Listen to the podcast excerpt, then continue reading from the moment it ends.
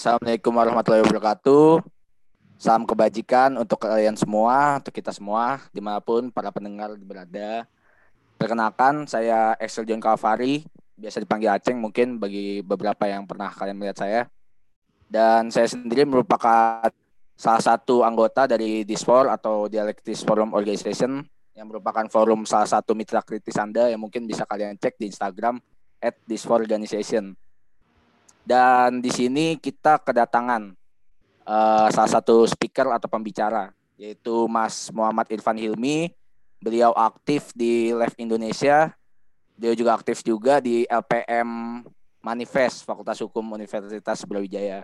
Di sini saya mungkin memulai dengan basa-basi cantik terlebih dahulu ya dengan Mas Muhammad Irfan Hilmi. Halo, selamat malam Mas Muhammad Irfan Hilmi. Selamat malam, Aceng. Ya, halo Mas. Bagaimana kabarnya Mas? Sehat-sehat? Sehat, alhamdulillah. Kamu gimana? Sehat juga? Atau sehat. Kritis lagi? Sehat. Harus tetap kritis tentunya di masa pandemi ini. Gimana Mas Irfan? Masih kejebak di Malang? Saya lagi di Medan kebetulan. Udah pulang kemarin di awal bulan Juli udah balik ke Medan. Jadi nggak kejebak. Kejebak di Medan malah jadinya. Iya, mungkin kita paham ya, banyak orang yang kejebak sekarang dimanapun kalian berada, mengingat juga banyak regulasi ya yang ketat dan lain-lain sebagainya. Tentunya hanya ketat, Ceng, bukan hanya ketat, tapi labil. Oh, bukan. Labil. Tempatnya labil. Cukup kritis sekali ya dari Mas Irfan. Jadi selanjutnya pada kesempatan kali ini kita akan membahas salah satu undang-undang yang polemiknya tidak ada habis-habisnya enggak sekarang, yaitu Undang-Undang ITE bisa dibilang. Jadi mungkin sebagai awalan, saya sebagai bisa dibilang pemantik lah di sini ingin menyampaikan beberapa pesan kepada kawan-kawan bahwasannya sejak era reformasi banyak undang-undang yang diterbitkan dan disempurnakan sesuai arus globalisasi. Tentunya hal tersebut kenapa? Karena kegiatan teknologi melalui media elektronik atau sekarang yang disebut ruang siber ya atau dunia maya lah, yang meskipun bersifat virtual dapat dikategorikan sebagai tindakan perbuatan hukum yang nyata. Dan hukum sendiri sebagai instrumen dalam negara itu untuk mengontrol masyarakat tentunya menuju lebih baik lah. Dan maka terbitlah Undang-Undang ITE ini di tengah-tengah masyarakat yang menanggapi kemajuan teknologi dan informasi di masyarakat. Sekarang kan kita juga sudah mengenal ya istilah-istilah baru kayak e-commerce, e-government, e-education, e-medicine, dan transaksi elektronik, uang virtual, cryptocurrency, dan lain-lain. Nah, di sini pun juga tentunya mungkin bagi beberapa para pendengar juga timbul gitu beberapa pertanyaan. Sebenarnya apa sih itu Undang-Undang ITE itu ditafsirkan bagaimana sih sebenarnya untuk sebagai sebuah regulasi? Kalau untuk Mas Irfan sendiri itu bagaimana sih menanggapi hal itu tersebut? Ya, sebelumnya saya mau membuka diskusi ini dari kata-kata seorang jurnalis bernama Jita Anan.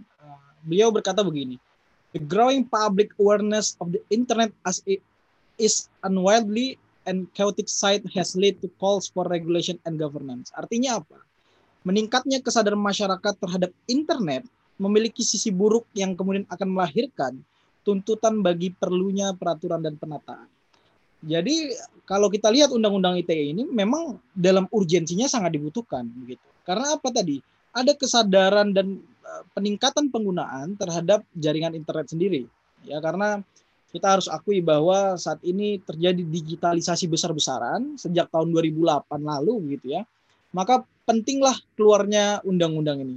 Tapi saudara-saudara sekalian perlu menyadari sebenarnya apa tujuan dan cita-cita undang-undang ini. Undang-undang ini sebenarnya dibuat ya kan untuk melindungi kepentingan e-commerce dalam perdagangan begitu. Tapi malah justru yang lebih eksis dan lebih terkenalnya pasal 27 ayat 3 ini gitu. Nah, ini yang menarik. Tujuannya untuk membangun e-commerce, melindungi kepentingan e-commerce, tapi ujung-ujungnya adalah kepada kepentingan-kepentingan yang sekiranya tidak mengarah ke e-commerce begitu. Nah, ini menjadi ganjalan pertama. Memang kalau tadi dibilang oleh saudara Aceng gitu ya, ada kebutuhan. Memang ada kebutuhan. Tapi tentu kebutuhan ini harus punya solusi yang tepat. Dan Undang-Undang ITE ini tepat sebenarnya kalau tidak ada pasal 27 ayat 3 dan pasal 28 itu. Ya. Seharusnya bahkan Undang-Undang ITE ini dalam pembuatannya itu mengarah kepada perlindungan data pribadi misalnya. Karena itu sedang bermasalah hari ini dan kemudian masalah itu menjadi problematika hukum modern. Nah, tapi sayang sekali ya, kita lebih melihat kepada pasal 27 ayat 3 ini. Ya kan, yang kemudian menimbulkan banyak kontroversi dalam masyarakat, yang kemudian sebenarnya ini nggak sesuai gitu dengan tujuan dari undang-undang ini sendiri. Gitu, untuk pembuka mungkin ya. Benar-benar. Jadi mungkin dari beberapa pernyataan Mas Irfan sendiri kan, tentunya kan sebuah perangkat hukum itu mengikuti ya, mengikuti keadaan yang ada di masyarakat. Dan sekarang ya, semenjak tahun 2008 tuh udah ada globalisasi lah, bisa dikatakan besar-besaran. Dan tapi yang malah disoroti adalah ketika undang-undang ini memiliki beberapa flawless lah, bahasanya begitu. Yaitu 27 ayat 3 dan 28 ayat 2. Mungkin yes, untuk 27 ayat 3 itu adalah pencemaran nama baik, benar ya? Benar. Kalau untuk 28 ayat 2 itu menyiarkan kebencian. Mungkin untuk sekadar informasi aja ya. Dan mungkin selanjutnya mungkin menanggapi hal-hal yang sudah disampaikan. Sebenarnya kan kalau misalnya kita melihat sebuah perangkat hukum itu eksis dan ada itu untuk mengatur kan ya Mas ya, untuk mengatur ya, kondisi masyarakat menuju hal yang lebih baik dan lebih terkontrol lah social ordernya. Nah, menurut Mas Irfan sendiri itu apakah Undang-Undang ITE merupakan perangkat hukum yang telah baik gitu untuk masyarakat sendiri? Mungkin karena kita juga melihat tadi ada beberapa bagian lah yang perlu sekiranya ditinjau. Ya, sangat perlu ditinjau ya. Begini, sebelum Undang-Undang ITE keluar, di tahun 2007 keluar putusan MK, ya, catat baik-baik, mencabut pasal 154 dan pasal 155 KUHP. Isinya apa? Isinya tentang ujaran kebencian tapi terhadap pemerintah. Ya, MK pada saat itu rasionalisasinya adalah ini sangat subjektif dan sulit untuk dibuktikan. Tapi tiba-tiba keluar nih Undang-Undang ITE tahun 2008 yang sebenarnya istilahnya sama-sama sulit untuk dibuktikan karena berkaitan dengan pencemaran. Ini kemudian tentu menjadi produk hukum yang saya katakan tidak sempurna begitu. Ya, karena kalau baik dan tidak baiknya itu tergantung terhadap penerimaan kultur di masyarakat. Saya katakan ini kurang sempurna begitu. Karena di sisi lain ini mencoba membungkam. Padahal kalau kita bicara secara historis, Mohammad Hatta pada sidang BPUPKI pada tanggal 15 Juli 1945 udah menyatakan bahwa setiap orang dalam instrumen demokrasi itu untuk bebas bersuara. Jangan karena instrumen hukum ditakut-takuti untuk bersuara. Ya. Maka Muhammad Hatta sudah bilang seperti itu sejak tahun 1945. Ya, karena instrumen terpenting dalam demokrasi adalah kebebasan untuk bersuara. Dan hari ini kebebasan itu mencoba untuk direnggut, dicoba untuk dikurangi begitu ya dengan adanya Undang-Undang ITE ini. Tapi kan timbul pertanyaan nih, banyak pertanyaan dan perdebatan seperti ini. Kita punya hak untuk bicara. Ya, kita punya hak untuk bicara, tapi orang lain punya hak untuk perlindungan terhadap kehormatannya, terhadap nama baiknya begitu. Yang menjadi masalah adalah ketika misal saudara Aceh menghina saya, yang melihat itu hinaan siapa? Kan saya sendiri. Sangat subjektif sebenarnya. Nah, karena subjektivitas ini yang dilahirkan apa? Dilahirkan yang kita kenal dengan istilah hari ini ada pasal karet. Subjektivitas tadi membawa kita ke dalam satu jurang di mana pembuktiannya sulit dan sangat multitafsir.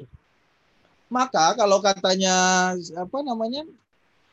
Atma Kusuma, saya juga lupa namanya, Atma Kusuma itu mengatakan begini, di beberapa negara, di 50 negara ya, ketentuan tentang Undang-Undang ITE ini sudah nggak pidana lagi tapi beralih ke perdata, dan di beberapa negara lainnya ketentuan mengenai pencemaran ini sudah dihilangkan. Kenapa? Karena tadi subjektivitasnya sangat tinggi dan kemudian membuktikannya sangat sulit. Sehingga apa? Ketika pembuktian yang sangat sulit dan bersifat sangat subjektif, pada akhirnya ini akan memberikan kita penjara sendiri begitu. Ya kan? Kita jadi takut bersuara, kita takut untuk berekspresi. Dan ini pasti akan berdampak pada aktivitas-aktivitas yang dilakukan oleh mahasiswa. Ketika mengkritik pemerintah, ketika mengkritik seseorang, ini akan menjadi sulit. Dan ini menjadi menjadi titik poin bahwa undang-undang ini belum sempurna dan perlu ada revisi, gitu. Jadi belum sempurna bahasanya, bukan belum baik, tapi belum sempurna. Ya benar-benar. Jadi mungkin jadi agak meluas nih pembahasan kita nih. Ya.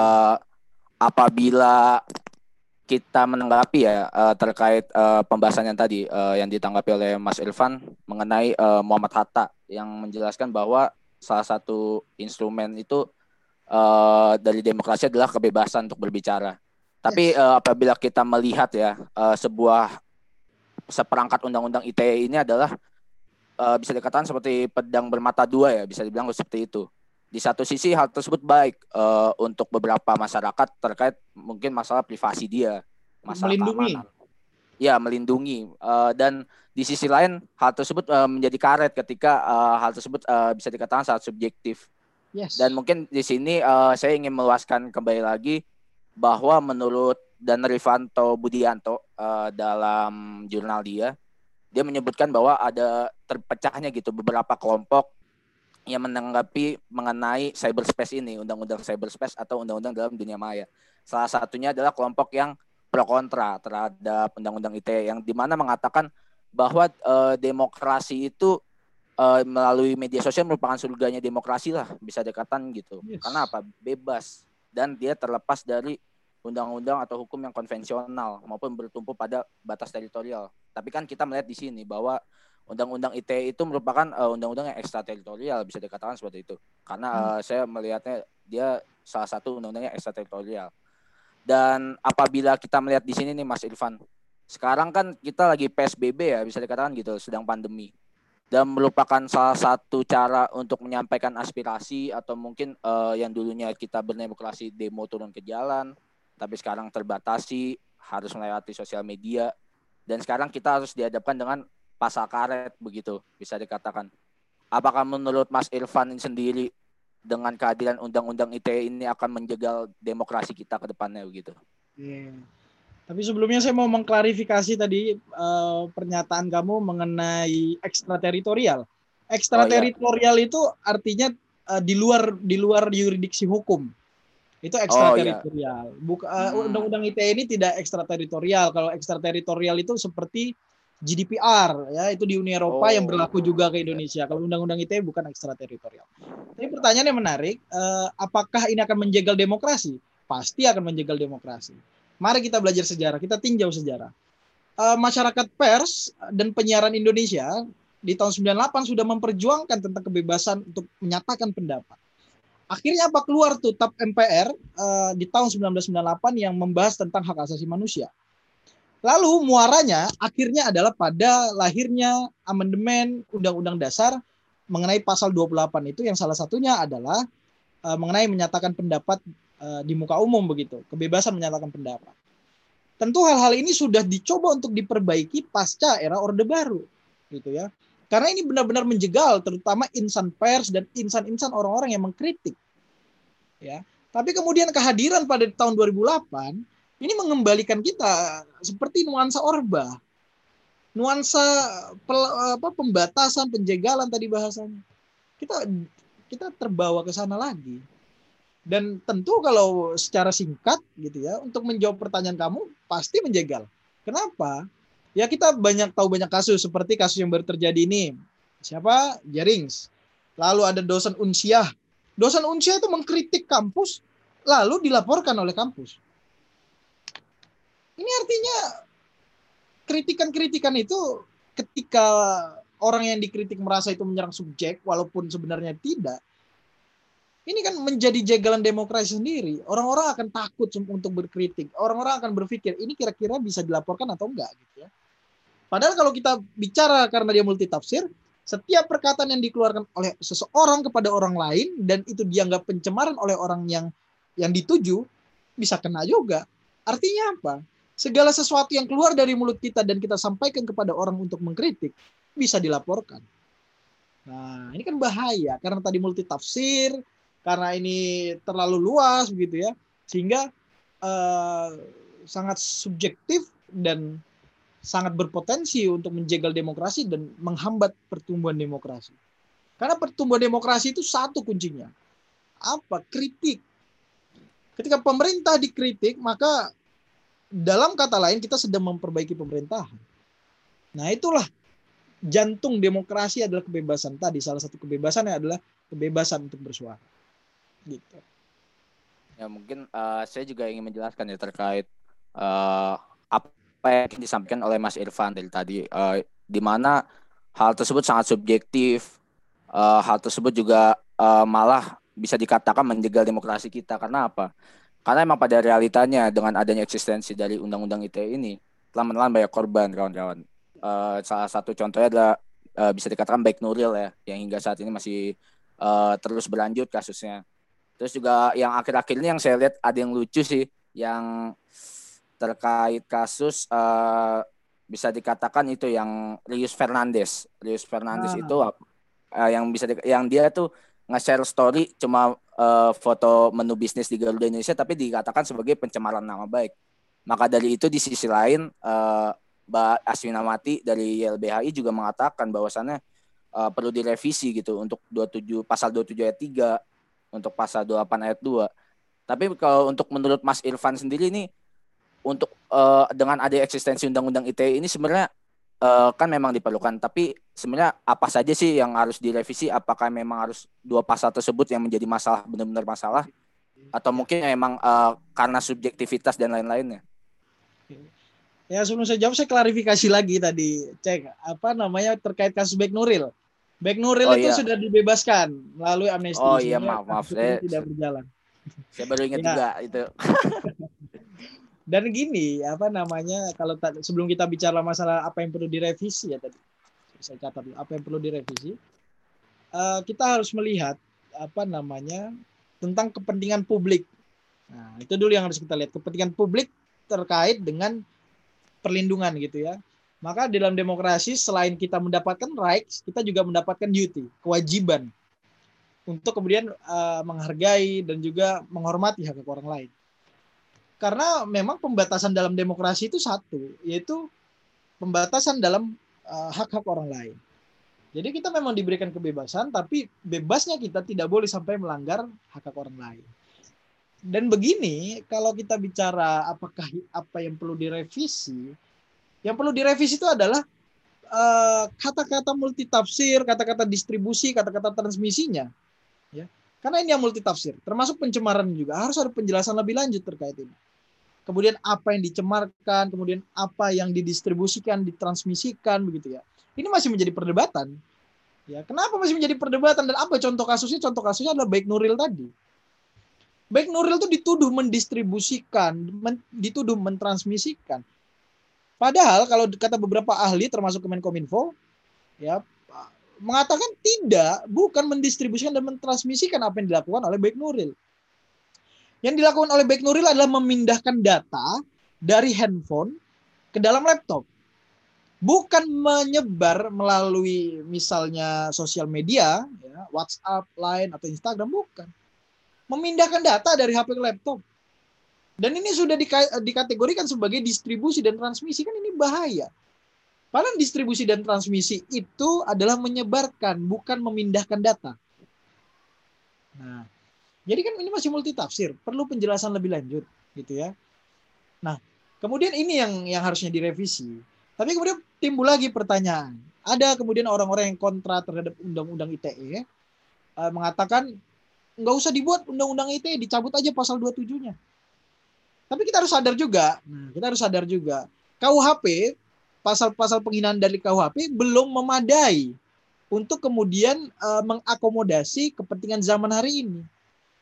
Pasal-pasal dalam KUHP tidak menyinggung tentang elektronik, tidak menyinggung tentang digitalisasi yang berkaitan dengan penghinaan ya. Dia masih umum, masih bersifat konvensional. Maka dalam putusan MK disebutkan bahwa KUHP belum memadai sehingga perlu dibuat satu undang-undang ya yang menangani permasalahan ini. Dan pasal 27 menjadi alibi untuk kemudian dijadikan alasan ini adalah undang-undang untuk melindungi orang. Nah, cuman kan masalahnya ini multitafsir. Ya kan? Tidak tahu batasnya sampai mana.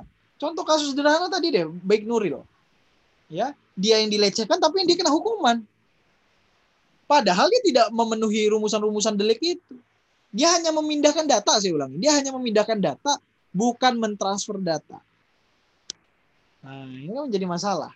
Jadi ya kalau mau direvisi ya kita harus pertegas dan perjelas lagi apa yang dimaksud dalam pasal 27 ayat 3 dan pasal 28 ayat 2. Karena tadi seperti yang saya bilang di awal, putusan MK tahun 2007 aja udah nyabut tuh mengenai pasal 154 dan pasal 155 KUHP tentang ujaran kebencian terhadap pemerintah karena dianggap subjektif. Tapi kenapa undang-undang ini ada, pasal ini ada? Nah, ini yang mestinya dikaji lagi.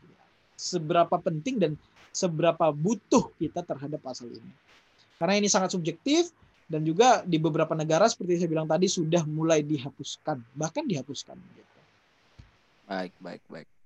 Pernyataan yang cukup keren lah bagi saya. Dan mungkin dilanjutkan dengan gini, Mas. Untuk terkait dengan Undang-Undang ITE sendiri, saya pernah baca juga pernyataan dari SafeNet ya, yang merupakan aktivis yang kebebasan untuk bersuara, bisa dikatakan seperti itu. Yes. Jadi bisa dikatakan bahwa tahun-tahun sebelumnya itu kebebasan undang-undang ITE, maksudnya undang-undang ITE itu bisa dikatakan kasus-kasusnya itu menyasar ke jurnalis dan aktivis. Tapi ada sebuah perubahan gitu ya pola yang dimana akhir-akhir ini yang dijuruskan adalah ke dalam akademisi dan dosen. Yes. Apakah menurut Mas Irfan sendiri, apakah ini merupakan pola pembungkaman yang baru atau bagaimana gitu menanggapi banyaknya ada perubahan gitu, pergeseran yang banyaknya orang-orang yang terkena gitu. Oke, tadi disinggung pers ya. Sebenarnya yang tadi seperti saya bilang tadi yang memperjuangkan kebebasan menyatakan pendapat ini adalah pers, MPPI tadi ya. Lalu kalau kita mengacu ke SafeNet sebelum itu ada ini ya, menyasarnya kepada kaum-kaum jurnalis begitu. Karena memang jurnalislah yang berada di garis depan untuk mengabarkan, di garis depan untuk mengkritik, di garis depan untuk kemudian menyiarkan. Tapi begini masalahnya. Kemudian terjadi peralihan gitu ya, masalahnya kan gitu. Terjadi peralihan dari pola dia dari jurnalis menuju pola-pola akademisi. Ini ada apa? Sebenarnya pola ini sudah saya baca sejak tahun 2019 lalu. Yaitu ketika pecahnya reformasi di korupsi, pasca itu banyak banget tuh pelaporan-pelaporan mengenai pasal 27. Sadar nggak sadar? Banyak banget. Setiap yang dilaporkan pasal 27, setiap yang dilaporkan pasal 27. Nah, ini ada apa gitu ya? Kalau menurut analisa saya, dengan menyikapi besarnya gelombang demonstrasi pada tahun 2019 di kampus begitu ya, di akademisi gitu ya.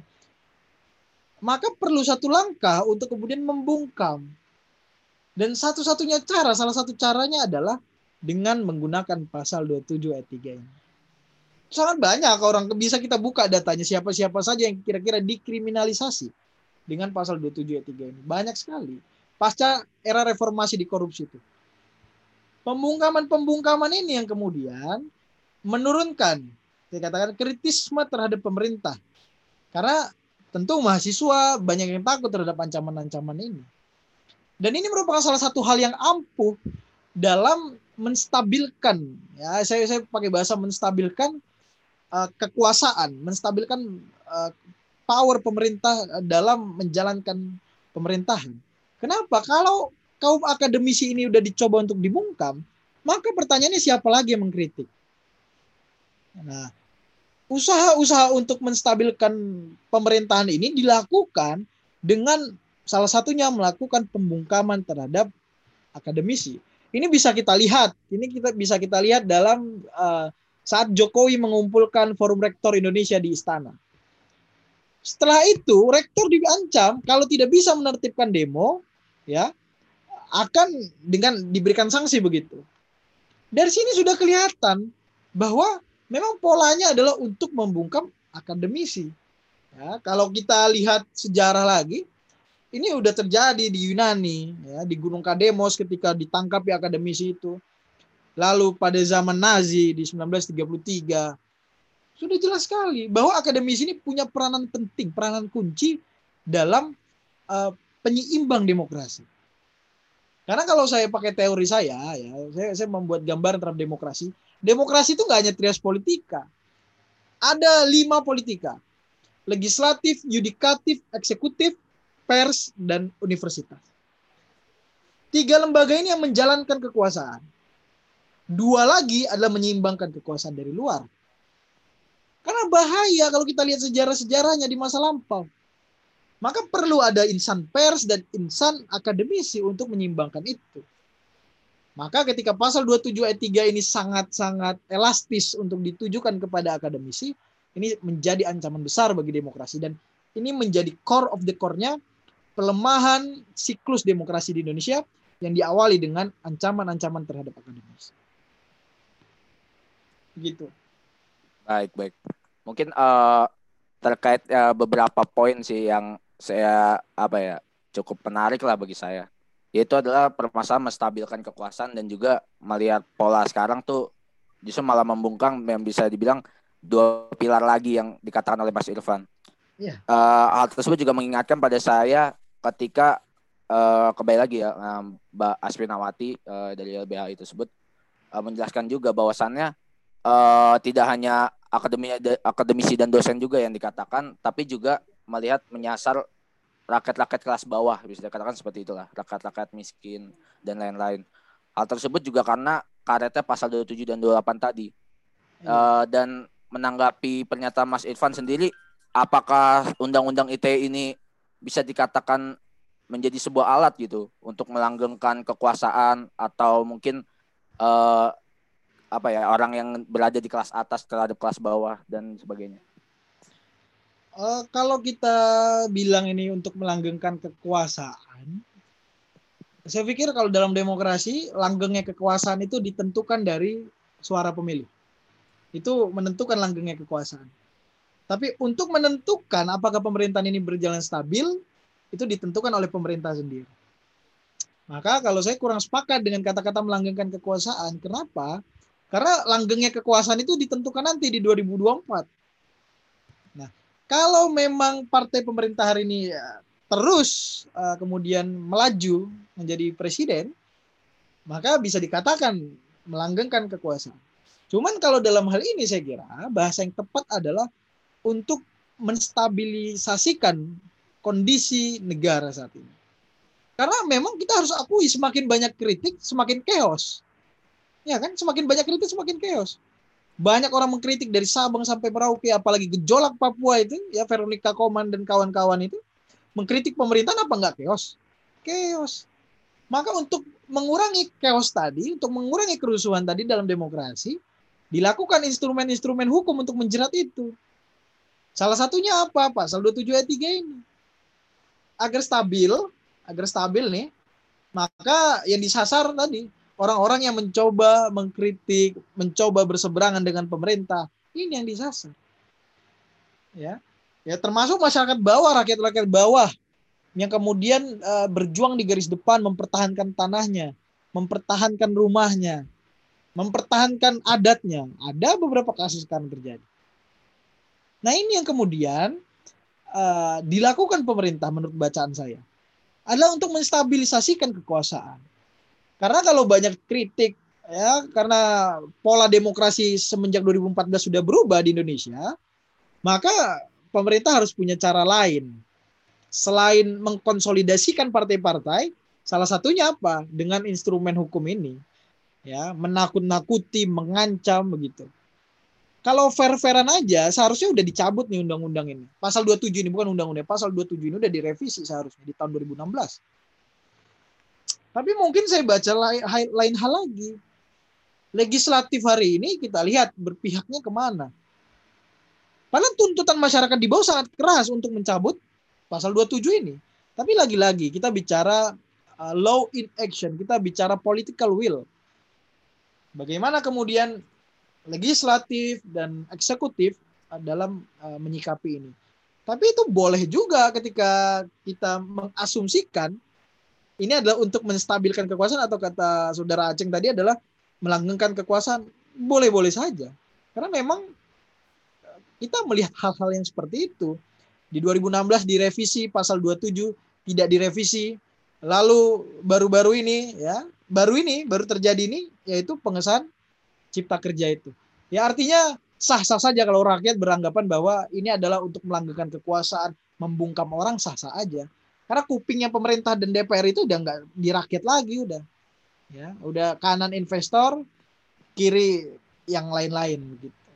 Saya kira seperti itu. Ini Mas ada apa ya?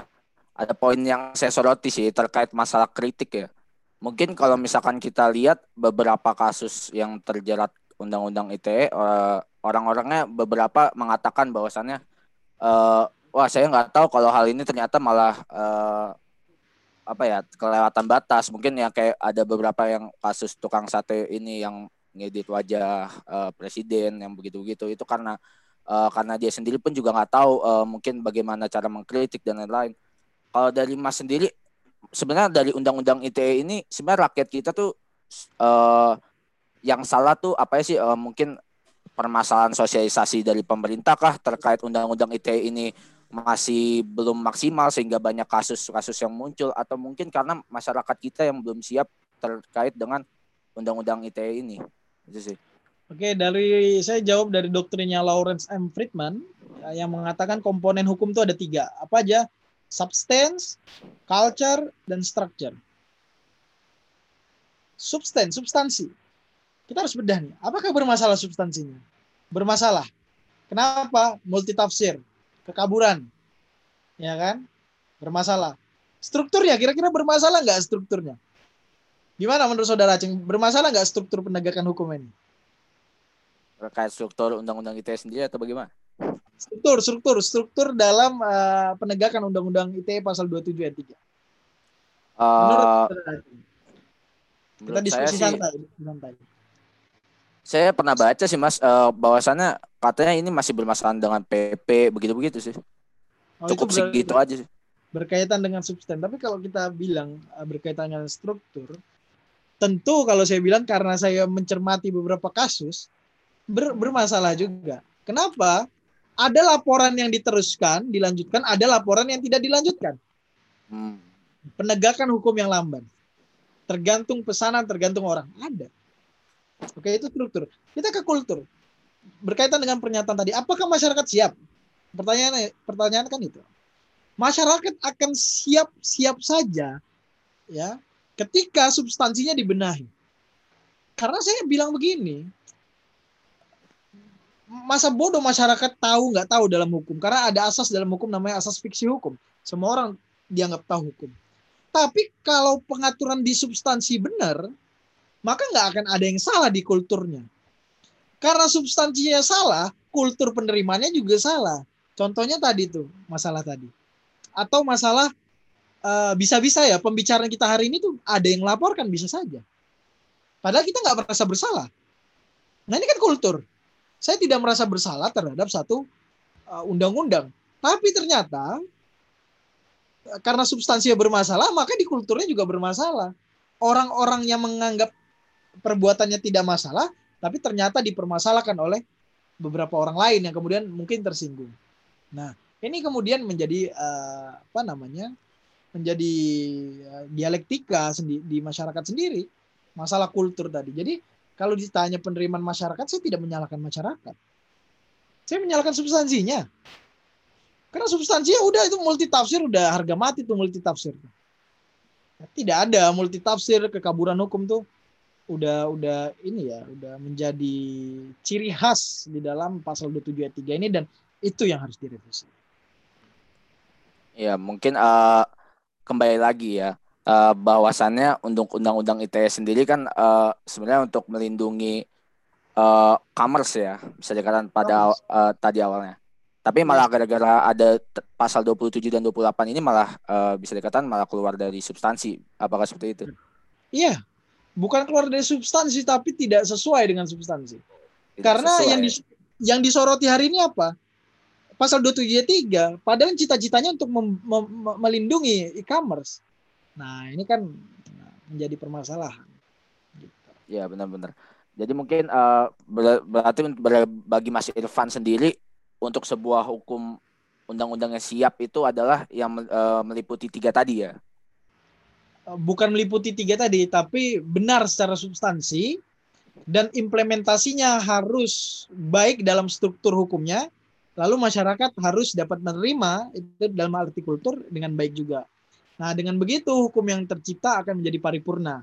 Substansinya baik, strukturnya objektif, dan kulturnya juga mengakseptasi dengan baik, menerima dengan baik. Mungkin ini sih, mungkin karena ini nggak terlalu formal juga ya. Okay. Yang saya pengen tanya ini, Mas, tadi yang terkait dengan mungkin dari beberapa media yang saya baca ya, katanya undang-undang ini tuh sosialisasinya kurang. Jadi sebenarnya untuk sosialisasi itu seberapa pentingnya sih untuk sebuah hukum sendiri? Ya tentu sangat penting, walaupun tadi saya bilang ada asas fikih hukum. Ya, asas fikih hukum itu semua orang dianggap tahu hukum. Tapi sosialisasi menjadi penting karena apa? Karena penerimaan akseptasi tadi, kultur tadi itu penerimaan di masyarakat itu bergantung juga terhadap pengetahuan hukum masyarakat. Maka sangat penting terhadap satu penyelenggaraan hukum yang baik adalah dengan melakukan sosialisasi yang baik juga kepada masyarakat secara inklusif. Karena kalau ya kita bisa tanyalah masyarakat-masyarakat sendiri. Tahu nggak kira-kira produk hukum yang baru keluar? Mungkin banyak yang menjawab tidak tahu. Karena apa? Karena anggapan mengetahui hukum itu hanya ditujukan kepada anak hukum. Nah ini pola pikir yang salah. Hukum itu nggak sebatas hanya anak fakultas hukum atau lulusan sarjana hukum, magister hukum, atau dokter hukum. Bukan. Tapi semua masyarakat. Begitu pula dengan politik. Politik juga bukan hanya untuk sarjana ilmu politik, tapi untuk semua masyarakat. Begitu juga dengan ekonomi. Karena apa, tiga hal ini fundament sekali dalam masyarakat. Ya, masyarakat harus tahu hukum, tahu politik, tahu ekonomi. Maka bisa tercipta satu situasi yang kondusif. Kan sekarang masyarakat ini kalau kita bicara hukum, masyarakat ini masih gagap melihat hukum, masih gagap dengan perkembangan-perkembangan hukum. Kenapa? Karena keingintahuan dan usaha pemerintah untuk mensosialisasikan itu kurang. Makanya perlu sosialisasi yang masif dalam hal penyelenggaraan hukum yang baik. Nah, kita bisa tanyalah orang-orang terdekat mungkin. Tahu nggak kira-kira ada undang-undang ini? Kira-kira seperti tahu nggak ada undang-undang ini? Coba. Seberapa mengetahui seseorang terhadap produk hukum itu sendiri, itu yang harus dikaji untuk kemudian melakukan sosialisasi tadi. Dan ini menjadi penting karena merupakan satu rel gitu dengan penyelenggaraan hukum yang baik. Substansi yang baik, struktur yang baik, kultur yang baik. Baik. Mungkin saya ingin menambahkan dikit sih. Gini Mas, mungkin terkait masalah sosialisasi kan memang begitu penting ya, karena mengingat ini bersentuhan dengan masyarakat gitu. Tapi bagaimana dengan keterbukaan undang-undang itu sendiri, kayak misalkan kayak akhir-akhir ini perumusan seperti Omnibus Law dan lain-lain, itu malah cenderung kayak tertutup, bukannya itu malah menjadi salah satu faktor juga tidak tersampainya kepada masyarakat. Itu salah satu pelanggaran hukum. Karena produk hukum itu asasnya harus transparan, harus terbuka, tidak boleh ada yang tutup-tutupi. Dan kalau tadi menyinggung cipta kerja, saya pikir sangat-sangat tidak transparan. Tapi kalau kita bicara undang-undang ITE, kita nggak bicara transparansi, karena transparansi itu dibicarakan saat pembentukan undang-undang. Saya mau katakan kalau masalah undang-undang ITE ini adalah kurang masifnya pengetahuan yang diakibatkan dari minimnya sosialisasi tadi. Jadi begitu. Jadi karena minimnya sosialisasi tadi, pengetahuan hukum tentang undang-undang ITE ini menjadi minim juga. Baik. Jadi, mungkin iya. Baik, mungkin terakhir ya. Saya ingin menyampaikan beberapa apa yang telah disampaikan lah dari diskusi warung kopi kita lah ya pada malam kali ini. Nah. Udah lama nggak ngopi nih. Wah, iya, Mas. Udah gagu ini. Main ngobrol sama Mas Irfan nih. Jadi mungkin kembali lagi ya, kita apabila kita mau membahas undang-undang ITE sendiri itu kembali lagi ya, tujuannya untuk commerce tapi masih bisa dikatakan bermasalah. Dan padahal dari demokrasi sendiri itu merupakan salah satu cara atau kesempatan bagi masyarakat untuk melakukan sebuah kebebasan untuk berekspresi, kebebasan untuk berbicara dan lain-lain. menyatakan pendapat di muka umum. Namun dari Undang-Undang ITE sendiri masih bisa dikatakan secara implementatif tadi masih menemukan banyak kendala ya, kayak seperti banyak masyarakat yang bisa dikatakan belum paham dan lain-lain, dan bisa dikatakan ini masih merupakan pasangan karet. Biasanya dikatakan seperti itu, pasangan karet.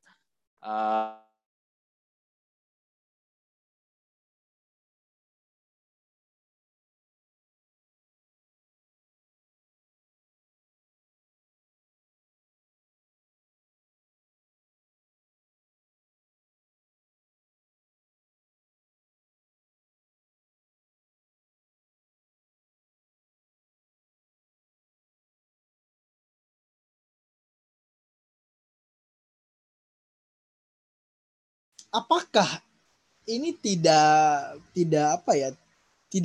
berdampak buruk pada masyarakat? Ini yang harus dibenahi. Kalau ini sekiranya berdampak buruk seperti yang terjadi saat ini, maka satu kata, bukan hanya lawan ya, satu kata, revisi. Ketika ini direvisi dan sesuai dengan kebutuhan masyarakat, tentu ini menjadi jawaban, ini menjadi jalan keluar begitu. Karena gini, saya cerita sedikit mengenai kebutuhan internet saat ini, kebutuhan di dalam dunia digital saat ini. Yang kita butuhkan adalah terhadap perlindungan data pribadi. Itu urgensi yang paling penting, perlindungan terhadap data pribadi dalam internet. Karena pelanggaran-pelanggaran hari ini bukan hanya masalah penghinaan, tapi paling banyak adalah masalah perlindungan data pribadi.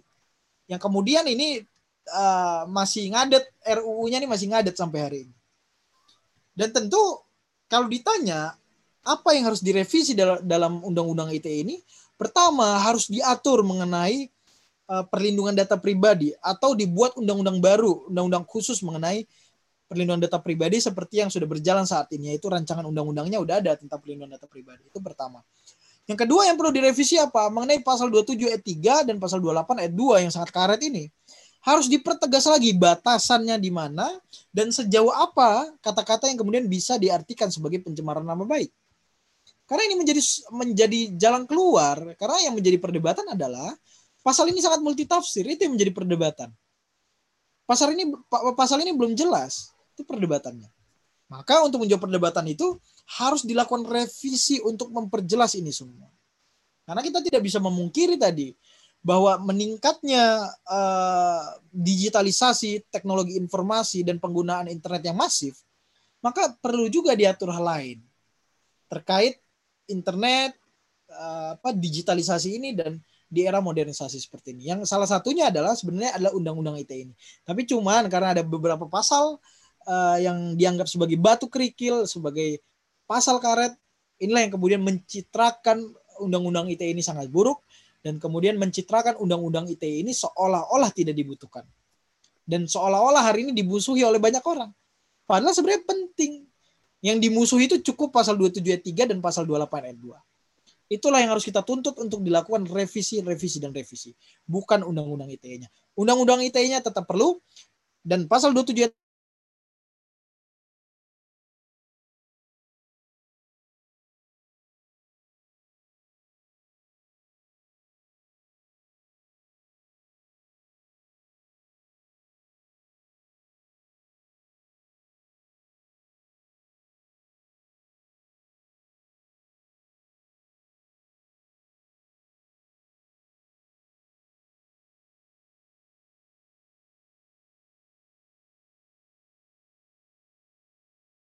validasi dia ya sebagai speaker ya di malam hari ini ya.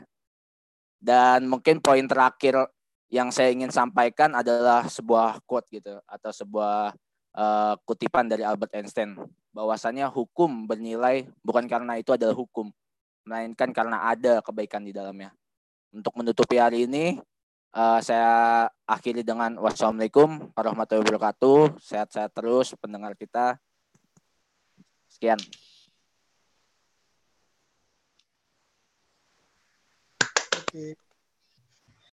Tadi keluar gimana tuh jadinya?